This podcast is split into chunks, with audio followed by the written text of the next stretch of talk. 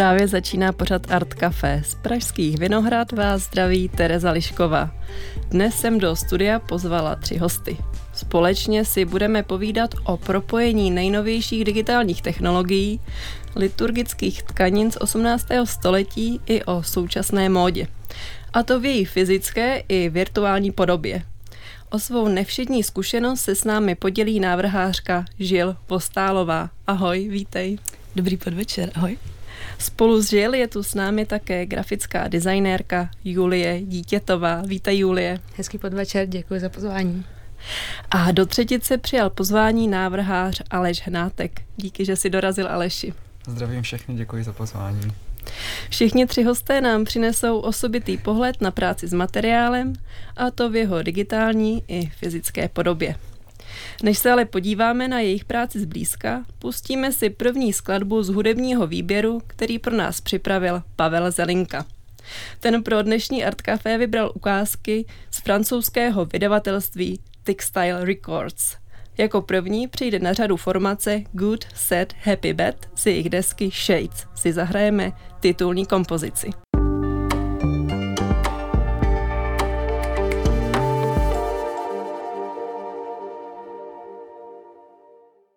To byla londýnč, londýnská čtveřice Good, Sad, Happy Bad. Posloucháte Art Café, kam dnes dorazila módní digitální návrhářka Žil Vostálová, grafická designérka Julie Dítětová a modní návrhář Aleš Hnátek. Mám na vás všechny společnou otázku na začátek. Máte nebo měli jste ve virtuálním světě nějakého svého avatara, uh, nějaký obraz eh, vaší identity, kterého byste oblíkali právě i do digitálních eh, oděvů, kterého byste nějak stylizovali, Julie? Tak já se musím vrátit hodně zpátky do minulosti a byla to počítačová hra The Sims, kde jsem vlastně měla svý první avatary, kde jsem si koupila i rozšíření, které se týkalo právě mody, takže tam můžu pozorovat nějakou první zmínku toho, že jsem řešila vlastně, jak můj digitální avatar vypadá. A jaké si tam měla možnosti vybrat si barvu? Kalhot, zkombinovat to s bluzou. No, ty možnosti byly určitě omezené, než jsou jako dneska, ale uh, šla vlastně, hodně jsem si pamatuju, že jsem ty, uh, ta oblečení fitovala tak, aby s, uh, souhlasilo s tou jako osobností, kterou jsem vytvářela, takže spíš podle té charakteristiky. Uh-huh. Žil, jaká je tvoje zkušenost oblékáním se v digitálním světě? Jo, uh, já jsem se s pojmem avatar vůbec poprvé setkala asi v roce 2015, kdy jsem začala vlastně navrhovat v digitálním prostředí.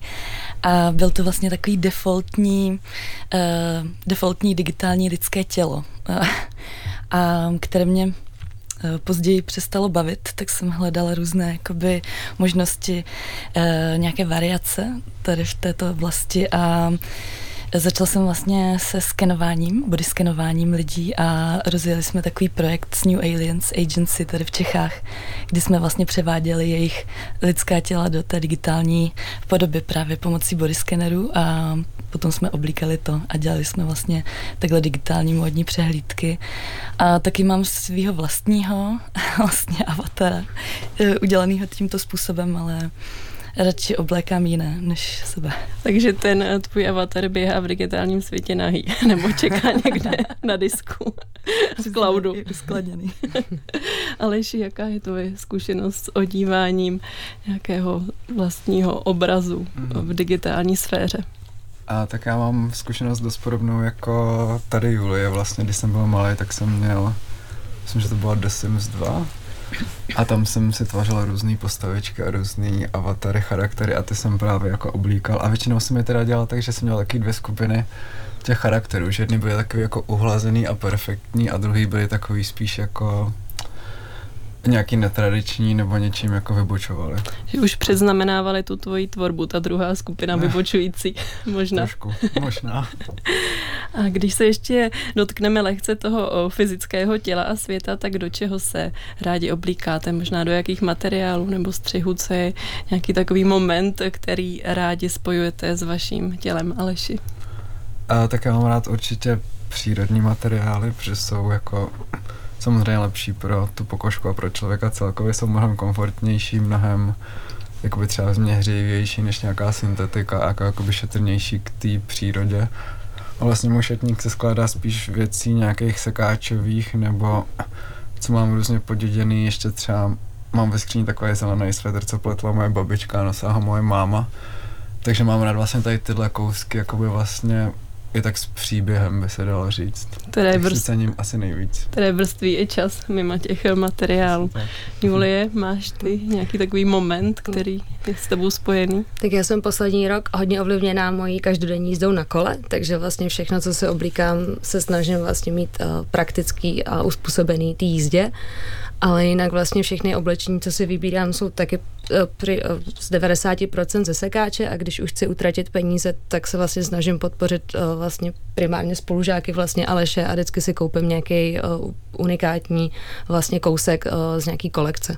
Když jsi zmínila spolužáky, tak můžeme rovnou říct, že oba dva studujete na umělecké, na škole umělecko-průmyslové, Vysoké škole umělecko-průmyslové v Praze. A žil co ráda spojuješ se se svým fyzickým tělem, ty materiály nebo oděvy? To je docela dobrá otázka, ale mm, vlastně taky mám ráda uh, oděv s příběhem, takže hodně mého šatníku se skládá z toho, co jsem podědila třeba po mámě, uh, nebo vlastně i když si kupuju něco na blšáku, tak mě zajímá se ptát lidí vlastně, odkud ten oděv pochází nebo jaký má původ. A taky ráda podporuju vlastně uh, své kolegy, uh, tvůrce, takže si kupuju občas od nich nějaké věci. Tak uh, to je hezký uh, moment a my se teď dostaneme blíž k té tvé uh, tvorbě, když řekneme pojem digitální návrhářka. Tak přiblížíš nám, jak vypadá nějaký konkrétní výsledek tvojí práce? jo, um, takže Konkrétní výsledek třeba může vypadat tak, eh, že vytvářím vlastně oděv eh, v digitálním prostředí, tedy vzniká 3D model, eh, který buď může být vlastně předobrazem toho, co vznikne následovně, což může být vlastně ten fyzický výstup, vlastně oděv tak, jak ho známe, a nebo to může být právě naopak, že někdy vlastně pracuji tak, že vytvářím třeba produktové fotografie pro některé firmy eh, nebo různé kampaně vlastně třeba eh, co se týče zapojení animací a vytváření různých videí a při takovém typu práce máš svůj vlastní nějaký rozlehlejší ateliér, anebo ti stačí stůl a počítač? Um, díky tomu, že vlastně uh, je to uh, digitální práce, která je um, většinou se tvoří na počítači, takže uh, v podstatě mám obojí. Jednak mám počítač, uh, myš, uh, prostě obrazovku, jedna, dvě, obrazovka je důležitá. A vlastně mám i ráda mít místo, kde se na ty věci můžu soustředit, takže ano, mám ateliér na Žižkově v Praze, takže uh, výhoda toho je, že vlastně ty naše týmy můžou komunikovat online, takže mm-hmm. my nemusíme společně sedět ve studiu, i když je to samozřejmě výhoda a můžeme si takhle radit a smát se, ale uh, fungujeme i vlastně mezinárodně. Jmenovala by si nějaký konkrétní digitální nástroj, software, prostředí, se kterým pracuješ a co ti umožňuje jiného, než právě to, když se tvoří střih eh, tím klasickým způsobem, kdy se využívá papír, nůžky, Jasně. Uh, ten 3D svět je hrozně rozmanitý a zajímavý a obšírný. Um, existuje tam vlastně spoustu softwarů, a já sama konkrétně využívám jich několik ke své práci. Uh, je to například Cloud 3D, což je sesterský program Marvelous Designer, uh, nebo vlastně Substance Painter, uh, taky občas je to odskok do Adobe, třeba jako je Photoshop nebo Illustrator. Um, No a potom vlastně se to dá poposouvat dál, například do Blenderu nebo do Unreal Engine nebo Cinema 4D, takže tam jako, jak je komu libo. svět eh, je opravdu široký. Julie, podíváme se teď eh, na tvůj eh, projekt nebo experiment, který si pojmenovala Programming Patterns. Ten si, tím se se zabývala právě na Vysoké škole umělecko-průmyslové a díky němu vznikly syntetické napodobeniny tkanin z 18. století. S jakým materiálem nebo s jakými materiály a jakými nástroji si pracovala ty? Hmm. Takže pro mě vlastně ten, ten projekt byl spíš o nástrojích.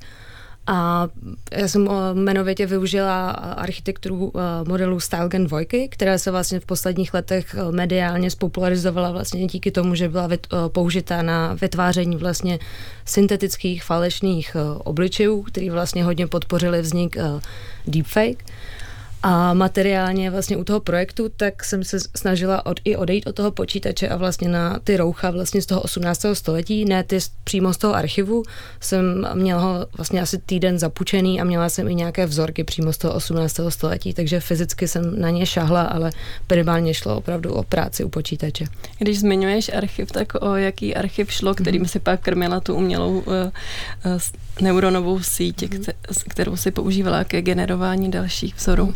Tak jedná se o nově vznikající archiv, který má na starosti pan docent František Svoboda z Masarykovy univerzity a je to vlastně archiv eh, jak bylo zmíněno, látek z 18. století, který jsou právě eh, unikátní těma vzorama a podle jako předchozí eh, analýzy, která již proběhla, se jedná o velice cený archiv a proto teď právě probíhá jeho digitalizace já jsem spolupracovala na webové platformě a díky tomu jsem přišla do styku vlastně se všemi těmi daty, které jsem se rozhodla využít trochu jinak a trochu je představit tomu divákovi v jiný podobě, než jenom, že se bude koukat na naskenovaný nebo vyfocený látky.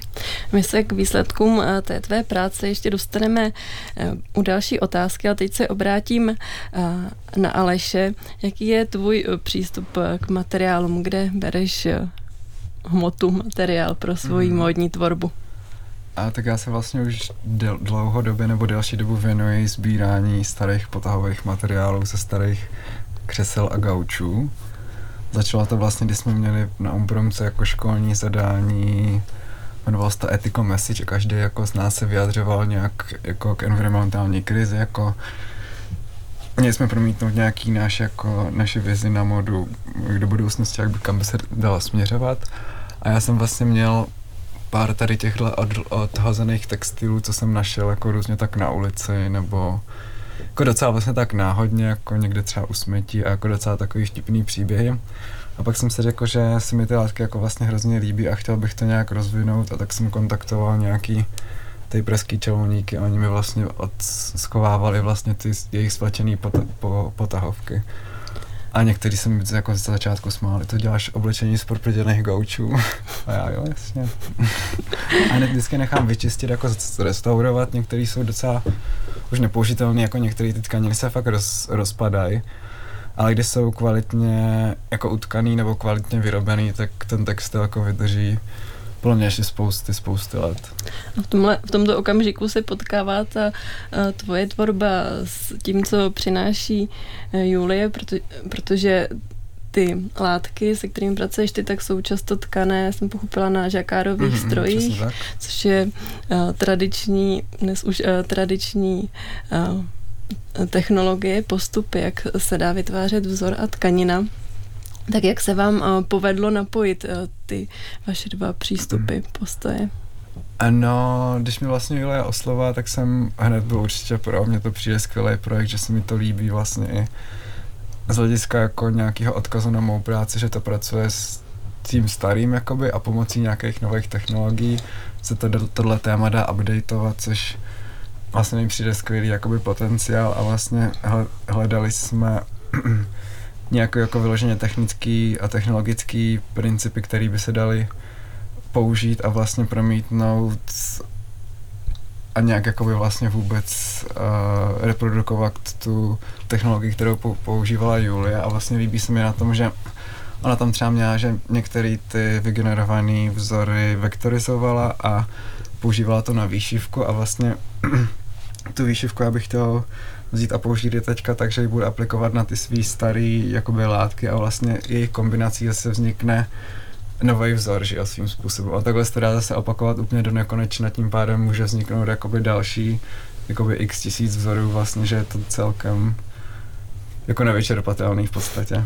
Výzva různých možností. Nám tady jeden vzorek té vaší konkrétní spolupráce eh, leží na stole. Julie, když vidíš nějakou hmotnou eh, reprezentaci té své eh, možná i roční, roční práce, tak v čem to pro tebe je zajímavé? Pro mě, jak už jsem v té vlastně práci naznačila, tak já jsem se vlastně z něčeho vlastně naprosto nádherný ruční práce, která už teď ani nejde jako nacenit, dostala k nějakým miliardám vlastně digitálních výsledků a byla jsem si vědoma, že vlastně tam vzniká nějaká jako propast mezi tím. Já už jsem v té práci vlastně naznačila, ona byla limitovaná časem právě tu fyzičnost, uh, vracím zpátky to digitální do toho uh, fyzického tou výšivkou a právě proto jsem se jako rozhodla v tom projektu pokračovat tímhle způsobem, že jsem oslovila někoho, kdo opravdu s tím fyzickým materiálem jako pracuje. A je to právě super. S Alešem se skvěle spolupracuje a hrozně se jako těším, co nám z toho vyjde. My tady e, vidíme tu starou eh, textíli nebo nějakou tu čalounickou textíli, do které je vyš, eh, vyšitá ten vzor, který byl generovaný právě v rámci toho tvého projektu umělou neuronovou eh, sítí a ten vzor vznikal na základě těch dat z toho archivu těch historických tkanin. Takže se nám tady potkává několik mm. století v jednom kousku tkaniny a pohledu. Je to tak. My si teď pustíme další hudební ukázku, kterou přinese opět vydavatelství Textile Records.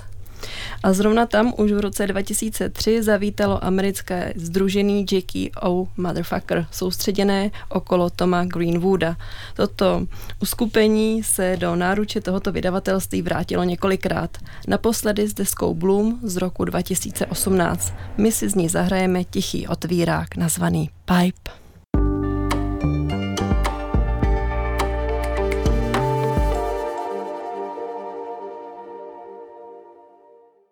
To byla skladba Pipe a my se vracíme k rozhovoru o, růz, o různých podobách módní a textilní tvorby. Eh, Žil, obrátím se na tebe. Ty jsi studovala uh, obor módního návrhářství v Amsterdamu. S čím ses na tuto školu přihlásila a s čím si z ní odešla?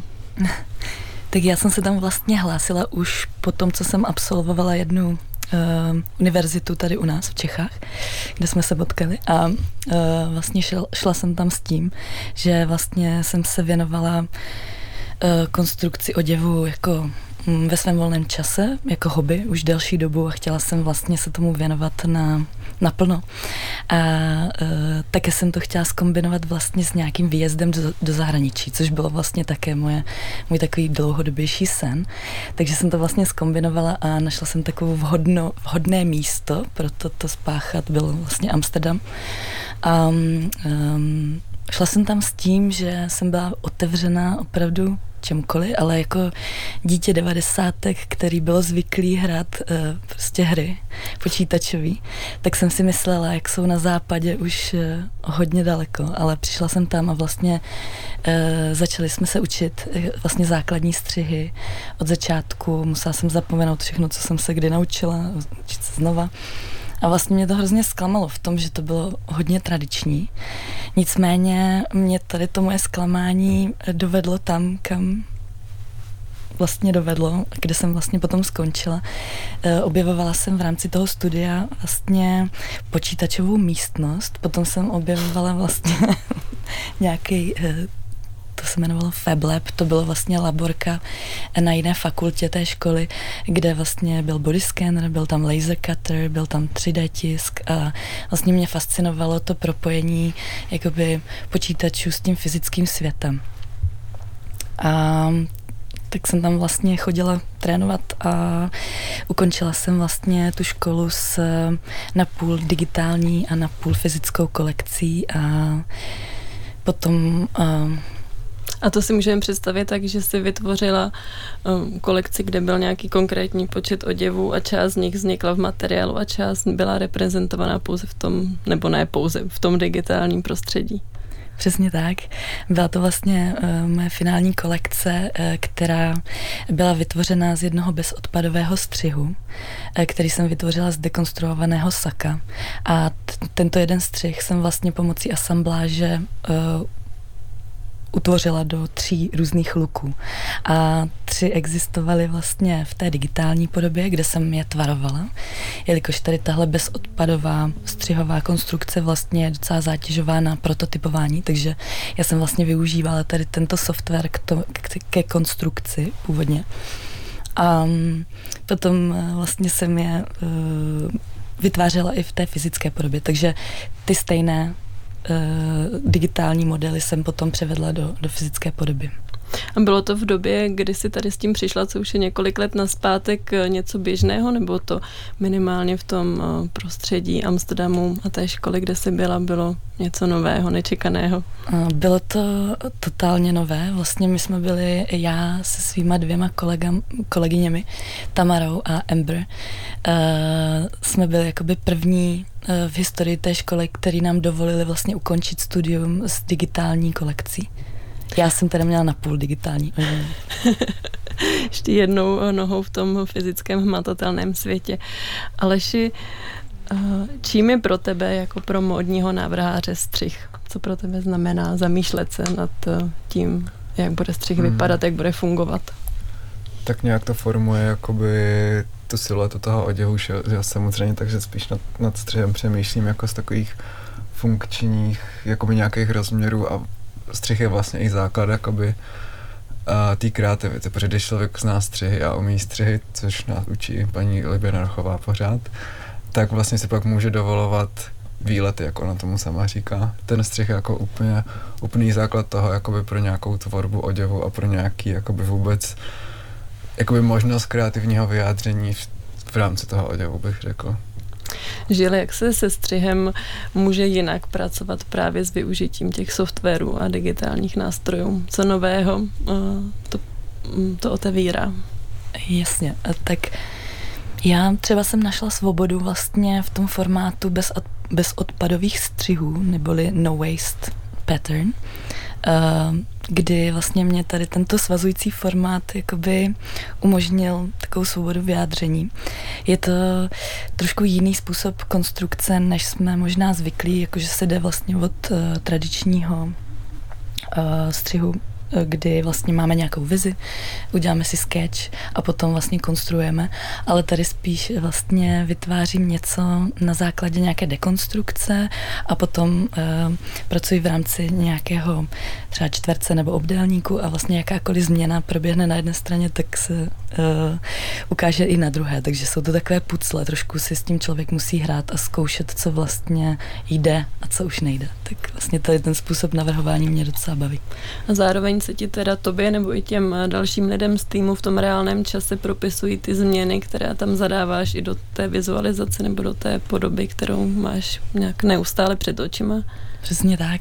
Mně přišlo vlastně docela vhodný používat k tomu ten software, který používám vlastně, eh, kdy na jedné straně vidím vlastně ten 2D plochý střih a na druhé straně vidím vlastně 3D reprezentaci, tedy 360 eh, vlastně prostorovou vlastně takovou vizualizaci a, a vidím vlastně, jak se ta konstrukce chová. Mm-hmm. Julie, i ty si eh, ve své eh, práci, mm, když si zpracovávala velké množství dat, které, která mm, to množství dat obsahovalo, ty liturgické textílie, tak si taky musela nějak uvažovat o nějakém environmentálním dopadu nebo o tom množství toho materiálu, i když digitálního, který si vytvářela. V jaké chvíli jsi řekla dost, protože ta umělá neuronová síť dokáže asi generovat tisíce, sta tisíce, desetitisíce, možná i víc neustále nových a nových vzorů. Ono to byla vlastně taková hlavní, hlavní část toho procesu týmy tvorby, že když jsem vlastně začala ge- eh, generovat, tak jsem říkala, to bude mít prostě jako hodně dat, ale my jsme vlastně až v průběhu toho procesu jako kolik dat eh, opravdu máme, jako zjistili. A to bylo, jako my jsme dlouho jako my nemohli promluvit s mým spolužákem Andrem Kučerou, který na tom se mnou spolupracoval. A zjistili jsme, že jeden mezikrok má uh, přes 4 miliardy uh, výsledků, teda jakoby jednotlivých návrhů látek. A těch mezikroků jsme měli 93, takže 93 krát 4 miliardy, takže toho bylo hrozně moc a nebylo to úplně čekaný, takže my jsme vlastně vypínali i to strojové učení jako z důvodu, že už toho bylo strašně moc. A už jsme vlastně na mě dopadlo i obrovský jako FOMO, co s tím mám dělat a jestli ta látka, kterou používám, je opravdu ta nejhezčí z těch x miliard. A bylo to, to zatížení těma datami bylo opravdu hrozný až. A to, jaké ty vzory pak eh, se někde ukazovaly, reprezentovaly, které pak eh, třeba byly vystavené, tak to se pak vybírala ty jako mm-hmm. už člověk. Ano, to jsem vlastně vybírala na základě nějakých mých emocí a vlastně takhle spolupracujeme s Alešem, že vlastně já jsem mu dodala, nedodala jsem mu těch x miliard, ale dodala jsem mu je ve stovkách, možná tisícovce a vlastně Aleš se vybírá vlastně to, co bude používat na základě už mýho předvýběru že člověk stále hraje dost významnou mm-hmm. roli v těchto uh, procesech navrhování a vytváření oděvu a textilí. Žil, ty jsi zmínila když si popisovala softwary, se kterými pracuje, že jeden z nich je propojený, nebo nepřímo propojený i s, se světem počítačových eh, her. Když jsi byla v Amsterdamu, tak eh, jaké je to propojení světa počítačových her a módního průmyslu na tebe dýchlo, s čím jsi se tam setkala? Mm-hmm. Tak uh, já jsem vlastně se setkala s Cloud 3D v tom roce 2015, kdy vlastně jsme to objevili kolem Vánoc a v roce 2016 už jsem měla končit práci, takže byl strašně krátký čas se to jakoby naučit. Byla to taková novinka, protlačili jsme to vlastně na školu a pře- přesvědčili jsme, ať koupí licenci. V podstatě ne- neexistovaly mm, tutoriály a nebyl nikdo, kdo by nás to naučil, takže jsme to jeli tak jakoby na vlastní pěst a zjistili jsme, že vlastně ta Cloud 3D je software, který je sesterský software Marvelous Designer, který už existuje existuje delší dobu a je to v podstatě ten stejný software, akorát byl zaměřený na vývojáře a vlastně game uh, designéry a herní vlastně designéry, kteří v tom vytvářeli vlastně uh, dynamickou animaci vlastně uh, oděvu, která byla do té doby hodně složitá v jiných 3D modela, modelovacích softwarech a tady tohle bylo takové zjednodušení. Uh, Um, takže jsme se nejdřív začali odívat postavičky nebo postavy v počítačových hrách a pak jste, aspoň z té tvojí zkušenosti na to naskočili i vy jako Přesně. módní návrháři a návrhářky. Přesně tak jsme to, jakoby, takhle jsem to retrospektivně pochopila, že vlastně uh, původně byl tady tento software uh, představen vlastně hernímu uh, prostředí, ale chytli z toho vlastně to módní prostředí, protože eh, v tom našlo nějaké využití. A vlastně vznikaly situace, kdy na začátku nás oslovovali vlastně um, herní designéři, kteří chtěli pomoct se, se, se střihovou konstrukcí a vlastně nám to přišlo docela vtipný. A potom vlastně Cloud 3D uh, eh, neustále uh, doplňuje vlastně nové a nové funkce, které uh, ten krejčí nebo konstruktér jakoby chápe a může využít. Když si tady povídáme o tom velkém množství dynamicky se proměňujících obrazů a, a dat, eh, které můžeme získávat právě díky zapojení různých softwarů, ať už jde o umělé neuronové sítě nebo uh, další uh, digitální nástroje, nemáte někdy obavu, že si tu naší představivost nějak zaneseme sedimenty těchto synteticky generovaných a digitálních obrazů, že si pak až toho skonzumujeme moc, budeme uh, představovat už my všichni podobné, eh, podobné věci, že se nám tak nějak eh, vyladí ta naše představivost a bude možná obtížnější přicházet s něčím novým? Julie? Mhm. Tak zrovna eh, v mém případě, tak ten, to strojové učení je vždycky ovlivněno tím, které vlastně data dáváme jako vstupní. A tím je vlastně ovlivněná celá ta kreativita v uvozovkách toho počítače.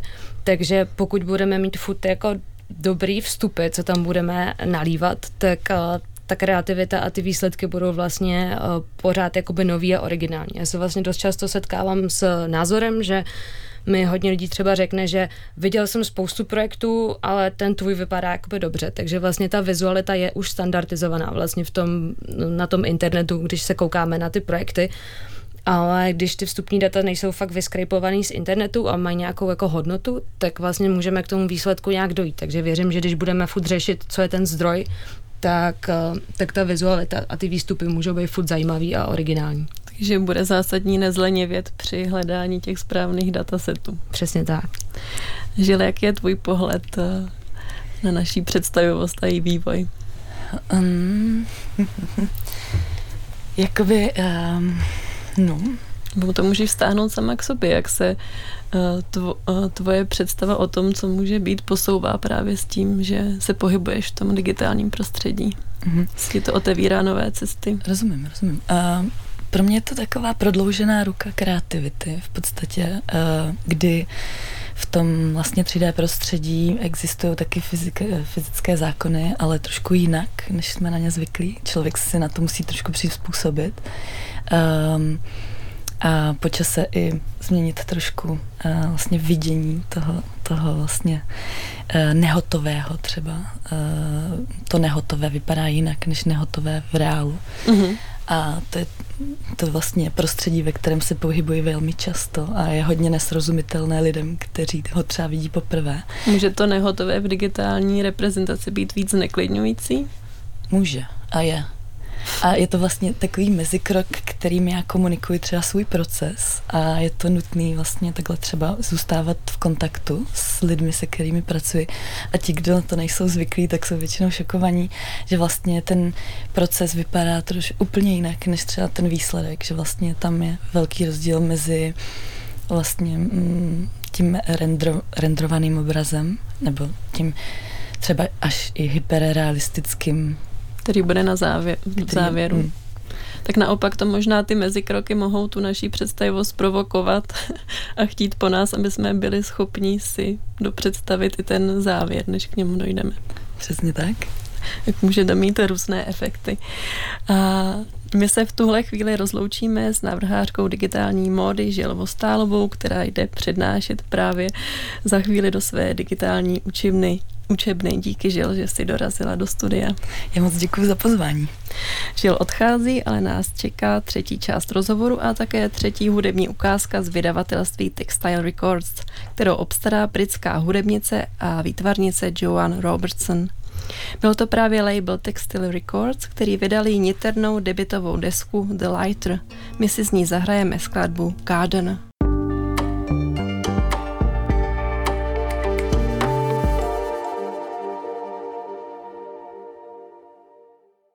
To byla britská hudebnice Joan Robertson a my se v Art Café spolu s Julií Dítětovou a Alešem Hnátkem vracíme k rozhovoru o digitálních nástrojích i žakárových strojích, které mohou najít uplatnění v textilní tvorbě. Julie Aleši, co vám přináší aktuální spolupráce? Už jste se na něčem zasekli nebo objevili jste něco nového ve chvíli, kdy spojujete látky ze splečených gaučů s eh, uměle generovanými vzory, které jsou inspirované liturgickými oděvy historickými? Julie. Tak a za, zatím to nechci zakřiknout, ale ta vlastně spolupráce probíhá hladce, protože já jsem vlastně dělala ně, už nějaký kus práce vlastně předtím, ještě než jsem Aleše oslovila, takže já už jsem mu jakoby doru, doručila za mě jako by tu hotovou práci a teď si právě převzal Aleš a on začal, započal tu svoji práci, takže vlastně jenom průběžně třeba jednou za 14 dní konzultujeme posíláme si hodně kontakty, na, na tom to teď funguje a snažíme se jako propojit a zjistit, jaká ta cesta pro, pro nás bude nejlepší. Jaký typ kontaktu si posíláte? Třeba například teď první sdílený kontakt byl na výšivkovou dílnu na Uprum. Zdravíme Anešku Svobodovou, která nám hrozně moc pomáhá, a nebo pan František Svoboda, který vlastně za celým tím projektem té archivace a digitalizace tkanin stojí a má obrovské jako know-how, co se vlastně týče jejich vzniku a původu. Tak to je vidět i z té tvé odpovědi, že do procesu eh, takového typu projektu je zapojená celá řada lidí. Aleši, mm, jak vnímáš tu spolupráci ty, eh, co ti to pomáhá objevovat? Mě to hlavně přináší zatím teda radost obrovskou. Je to skvělý, skvělý, celý ten projekt je skvělý a strašně mě baví a vážím si toho, že si Julie vybrala mě. A vlastně je to pro mě i obohacující v tom, že vlastně hledám i nějaký nový technologie, kterým byste dal jako reálně propojovat ty látky, jak je, jako je třeba ta výšivka, pak přemýšlím nad tím, že nechám nějaký ty nově vygenerované vzory přímo vytkat, takže komunikuji s nějakýma firmou přímo, které by mohly jako nechat vytkat metráž, nebo pak řeším třeba nějaký ruční tkaní, přemýšlím o nějakým pletení.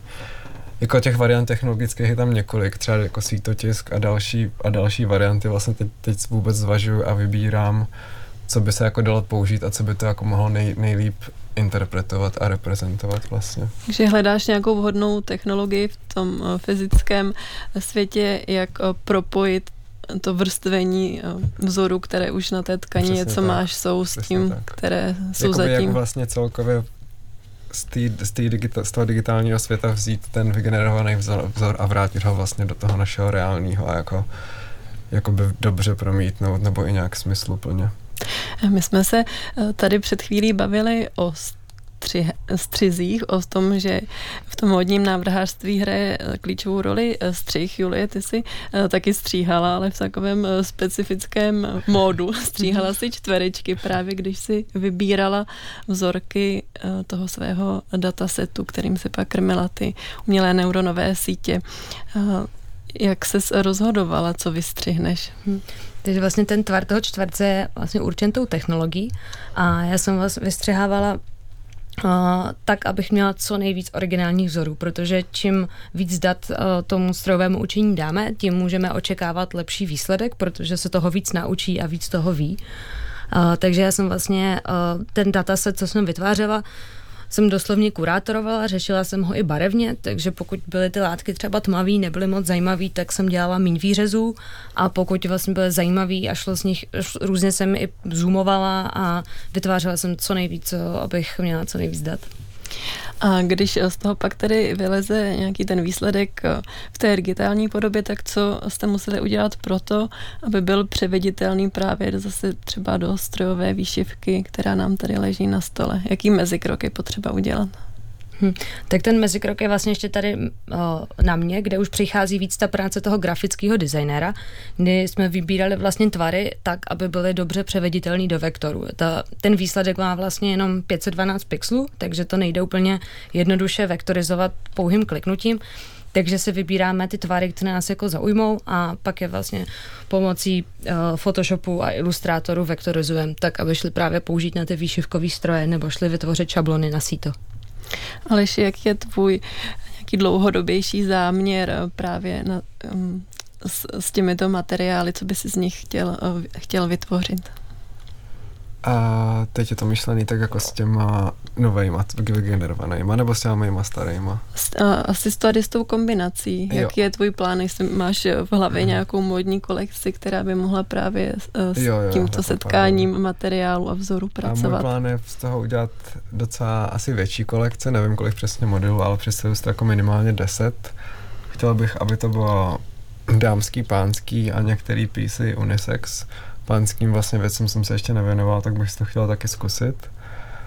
A pár uh, modelů bych chtěl, aby byly taky taky spíš experimentálnější nějaký showpiece, co třeba tam můžu zužitkovat nějaký složitější technologie nebo nějaký složitější propojení. Když jsme se tady sežil bavili právě o té eh, digitální podobě módy, tak uvažoval si o tom, že by si zase zpátky potom třeba část eh, té kolekce převedl do té eh, digitální 3D eh, reprezentace. Jako mě by hodně zajímalo to vyzkoušet a jako jak to funguje, nějaký jako vlastně spíš takový technologický parametry toho, jak se to vůbec dělá, ale pro mě to zatím jako není úplně cesta, kterou bych se chtěl vydávat ve své práci. Jedno to tak třeba možná bude, ale momentálně jako pro mě důležitý být zakotvený v tom reálném a jakoby materiálním světě vlastně, protože jako dělat to oblečení k nějakému užitku. Nechci říct, že ta digitální móda jako pro mě užitek nemá, tak to nemyslím, ale nevidím v tom zatím jakoby nějak svou budoucnost. Mm-hmm. A přišlo by mi třeba hodně zajímavé, jak říkala, že se tam dá jako tvořit ty střihy a tady ty věci, tak to v tom vidím třeba budoucnost v tom, že by mi to ušetřilo jakoby hodně, uh, hodně velkou, nebo prostě nevím, jestli hodně velkou, ale nějakou část toho procesu, kdy se dělají zkoušky a kalika a vlastně by to ušetřilo jakoby i materiály, které vlastně kolikrát padnou vlastně jenom na nějaký jakoby to procesování toho produktu. Mm, to testování. Mm. Julie, eh, ty jsi ve svém nějakém profesním zázemí a grafickou designérkou, jak se proměnil, jestli se nějak proměnil pohled na tu tvoji eh, praxi právě díky tomuto projektu, kde se spotkala s církevními tkaninami, neuronovými sítěmi, módním návrhářem. Tak pro, pro mě to vlastně tím, jak už tady zaznělo, že na tom mém projektu vlastně se podílelo vlastně ať už z pozice rádců nebo konzultantů spoustu lidí. Takže vlastně pro mě přišlo jako důležitý ta proměna toho pohledu na toho grafického designéra i taková, že grafický designér nemusí sedět za stolem a klikat v Adobe, ale vlastně může se stát i takovým manažerem vlastně toho projektu a umět vlastně ty věci komunikovat a hledat na to lidi, kteří uh, tomu rozumí právě víc, takže uh, to byl ten zásadní změna že to je i nějaká dovednost eh, dávat eh, dohromady tým lidí, kteří každý umí něco, mm, něco specifického a pak to dovést eh, ke konkrétnímu výsledku. Ty jsi, Julie, když zůstanu ještě u tebe, pracovala s, s, s s tím projektem i v rámci expozice na festivále Signál, který se na podzim uskutečnil v Praze. Ale tam si měla za úkol uh, vlastně ty poměrně malé, malé čtverečky, o kterých jsme se bavili, uh, převést do mnohem většího měřítka tak, aby obstál ve veřejném prostoru. Jak jsi si s tím poradila? Byl vlastně ten úkol byl hodně náročný. Já jsem musela trochu uh, až jako překousnout to, že uh, tam vlastně přijdou lidi a já nebudu mít eh, možnost prezentovat ten proces. Takže vlastně spoustu lidem to mohlo přijít, jakože je hezký video nebo hezký rendry a není tam vlastně ta roční práce zatím, nejdou tam jako vidět eh, celý ten, eh, všechny ty lidi, co se na tom podíleli celý vlastně proces, takže to bylo úplně vlastně jiný, jak to prezentovat. Dostala jsem na to spoustu komentářů, byl tam k tomu text a šlo se vlastně, já jsem vytvořila webovou stránku, na kterou se ten návštěvník mohl podívat a mohl si vlastně ještě zpětně v klidu prohlídnout jak ty originální data, tak ty vygenerované data a podívat se na nějaký uh, další jako informace o toho projektu. Takže to jsem řešila vlastně takhle. Ale to, jestli se na to ten člověk podíval nebo ne, uh, je už jako na něm. A to, co bylo vidět přímo v tom veřejném prostoru eh, Prahy, tak byla animace, která byla sestavená hmm. právě z těch jednotlivých čtverečků, eh, hmm. těch generovaných vzorů. Já jsem se tam vlastně zaměřila na to, že ty vygenerované vzory byly hrozně krásně detailní a měly jako, byly zajímavý v tom detailu, takže já v tom, eh, to video, který tam vlastně běželo, ještě to bylo v Klementínu, takže se tam hezky vlastně pro, hodila tematicky to místo a byla k tomu ještě přidána hudba skladatelů z 18. století, aby to sedělo a já jsem tam zaměřila vlastně na to, abych ukázala ten počet těch dat, že těch čtverců eh, v uvozovkách je hodně, ale vlastně zaměřovala jsem se tam na přibližování tě, na ten detail. Uh-huh. Tak to je hezký případ, kde se můžeme blízce fyzicky setkat s něčím tak abstraktním, jako jsou vzory, které jsou generované eh, neuronovými sítěmi. Další příklad nám přinesl tady Aleš, kdy si na to můžeme i fyzicky sáhnout, alespoň my, co tady sedíme ve studiu. Já díky, že jste byli našimi hosty Art Café u konce na Vltavě. Jste dnes slyšeli Žilvostalovou, Julii Dítětovou. Díky, že jsi dorazila, Julie. Děkuji za pozvání. Hezký A večer. Aleše Hnátka, na viděnou Aleši. Děkuji za pozvání, hezký večer. Hudbu pro nás dnes vybíral hudební dramaturg Pavel Zelinka. Na závěr eh, sáhneme do sbírky nevydaných nahrávek pozapomenuté postrokové kapely Movie Town. Tato britská kapela fungovala mezi roky 1994 a 2003. My si z letos vydaného alba zahrajeme skladbu Hydra. Loučí se s vámi Tereza Lišková.